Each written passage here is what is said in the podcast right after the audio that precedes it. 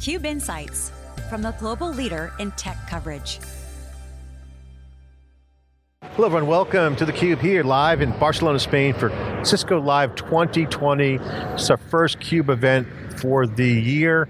Next 10 years of CUBE history. We look back 10 years since we've been around for 10 years. We had another 10 more we're looking forward to. And it's the first event for 2020, Cisco Live at Barcelona. I'm John Furrier, your host with Dave Vellante, Stu Miniman, extracting the signal from the noise. The cloud business is noisy, the networking business is under siege, it's changing. Dave and Stu, we're pre-gaming Cisco Live, kicking off the show. End of the first kind of pre-day. Tomorrow's the big keynotes. David Geckler, a variety of the executives preparing to announce, rumor has it, some insights into what Cisco's position will be vis-a-vis cloudification.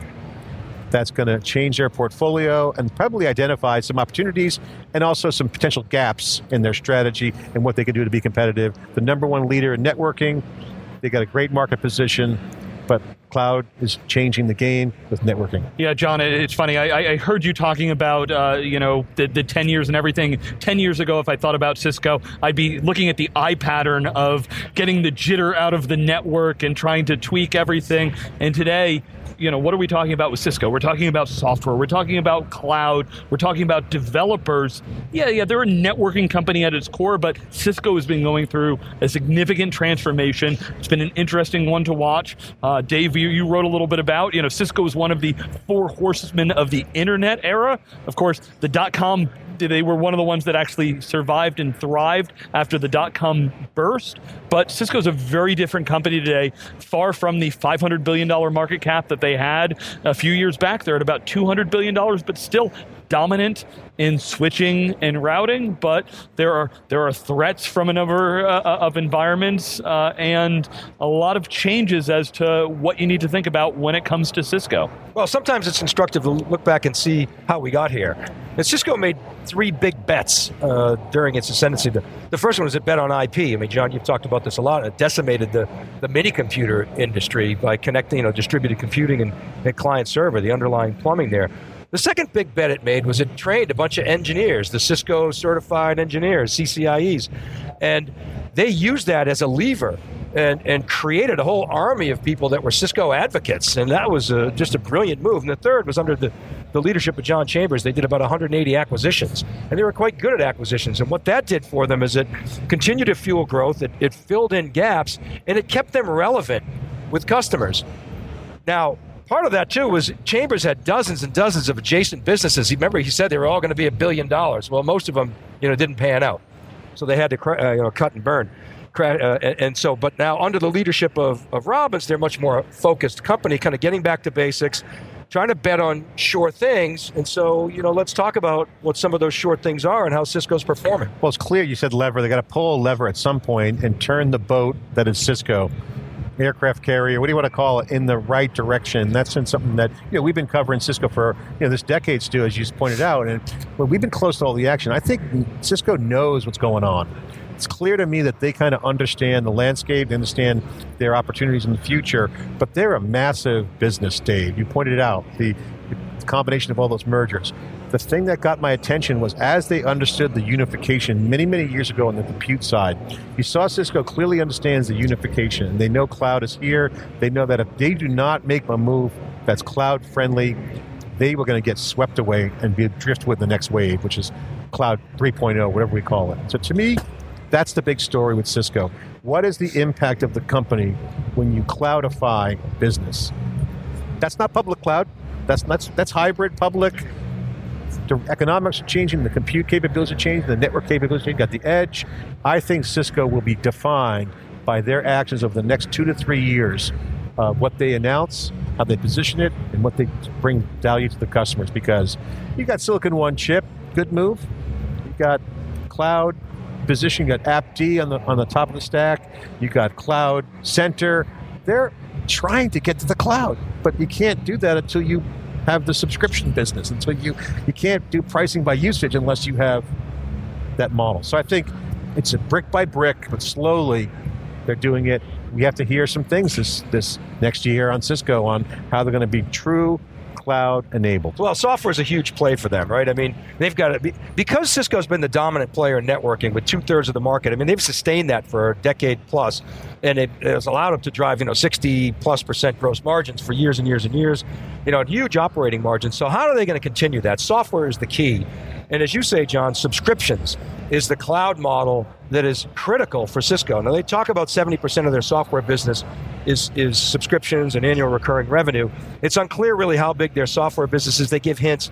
I pegged it at about $7 to $8 billion last year, maybe growing to 10, 12 billion this year. So pretty sizable, but that's critical in terms of them driving the margins that they need to throw off free cash flow so they can invest in things like stock buybacks and dividends, which prop up the stock. Well, the problem is you start chasing your tail on the stock price and or product TAMs and product revenue, you might actually miss the boat on the new product. So it's a balance between cannibalizing your own before you can bring in the new, and this is going to be the challenge for Cisco. When do they bite the bullet and say, okay, we got to get a position on this piece here or that piece there? Ultimately, it's going to be about customers. And what do we know?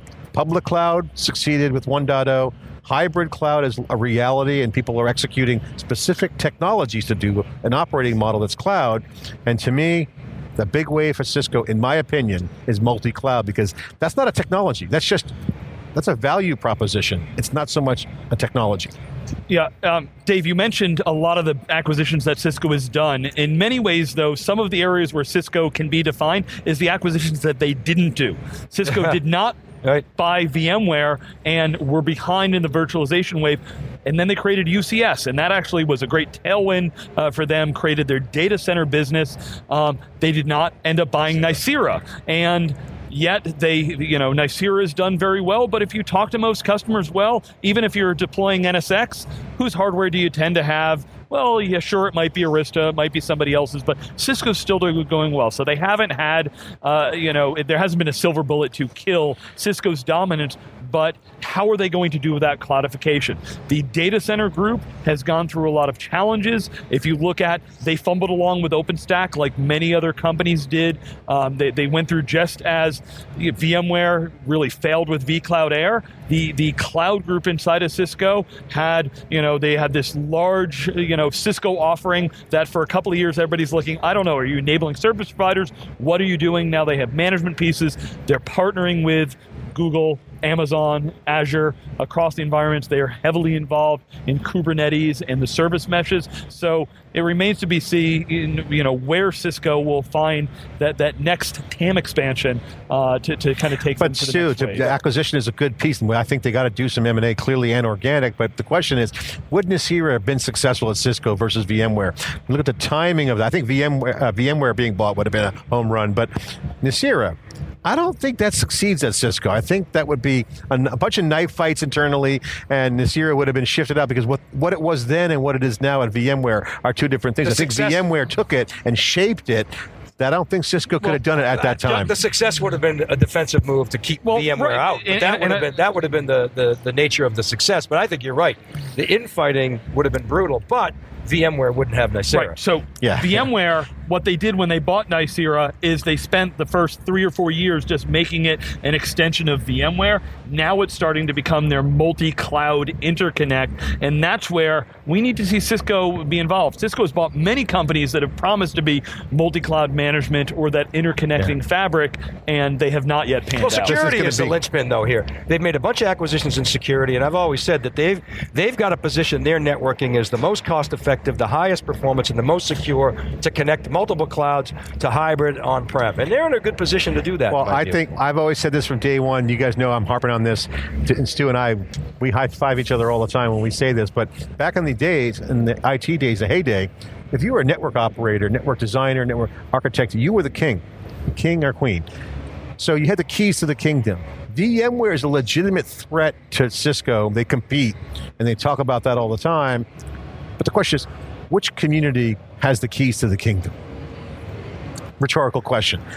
Yeah, well, John, just one point I made there. Anyway. Pat Gelsinger. Okay, go ahead. I remember Pat Gelsinger got on stage and he's like, hey, here's the largest collection of network admins, and everybody's looking at him, what are you talking about, Pat? When I talk to customers that are deploying NSX, it is mostly not the network team, it is the virtualization team, and they're still often fighting with the network team. But to your point, where I've seen some of the really smart network architects and people building stuff, Amazon, Azure, Google, all have phenomenal people, and they're building environments where Cisco needs to make sure they partner and are embedded there. Dave mentioned the lever. If Cisco's got to pull that lever or turn the boat around and one shift move now, or otherwise they'll lose that leverage. They have more power than they think, in my opinion. They probably do know, but they have the network.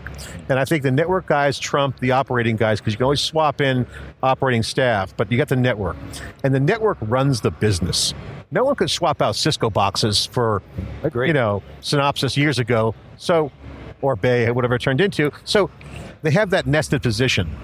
If they lose that, they're done. Yeah, and I agree with you, John. There's a lot of, Stu, you pointed out there's people buy NSX and Cisco ACI, but my question is, okay, how long will that redundancy last? I think, to your rhetorical question, Cisco is sitting in the catbird seat, and they know networking, they're investing in it. I don't think they're going to lose sight of that. Yeah, Arista's, coming at them and, Juniper. But Cisco, they know how to, manage that business and maintain its leadership. I guess my question is, have they lost that acquisition formula? Are they as good at acquisitions as they used to be? I think their old model's flawed for the modern era. I think the acquisition's got to come in and integrate in. I think VMware has proven that they can do acquisitions right. I think that comes from the EMC kind of concept where it's got to fit in beautifully and have synergies right away.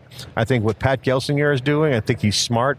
And I think that's why VMware is so successful. They got great technical talent. They know the right waves to be on and they execute. So I think Cisco's got to get out of these siloed acquisitions, this business unit mindset, and have things come in. If they work in line with the strategy and the execution, it has to from day one. You got to be fitting perfectly in. The portfolio is still pretty complicated. You got the core networking. You got things like WebEx, right? I mean, would you want to be going up against Microsoft Teams? But they're in it. Cisco's in it to win it, and they gotta talk about a knife fight. Don't count out Zoom. Talk about and Zoom's right there too in the mix, and so Cisco's got some work to do. Expect some enhancements coming there. And HCI, they've got to walk a fine line, Stu. You made this point. On the one hand, they've got, IBM and NetApp with UCS in converged infrastructure, but then they buy SpringPath, which is designed to replace converged infrastructure. So they've got to walk that fine line. All right, what are you guys going to hear this week? Let's just wrap this up by going down the line on thoughts and predictions as the keynote kicks off tomorrow. I took some notes. I was doing some going around the floor trying to get inside people's heads and ask them probing questions, and here's what I got out of it. I think Cisco is going to recognize cloud and absolutely throw the holy water on the fact that it's part of their strategy.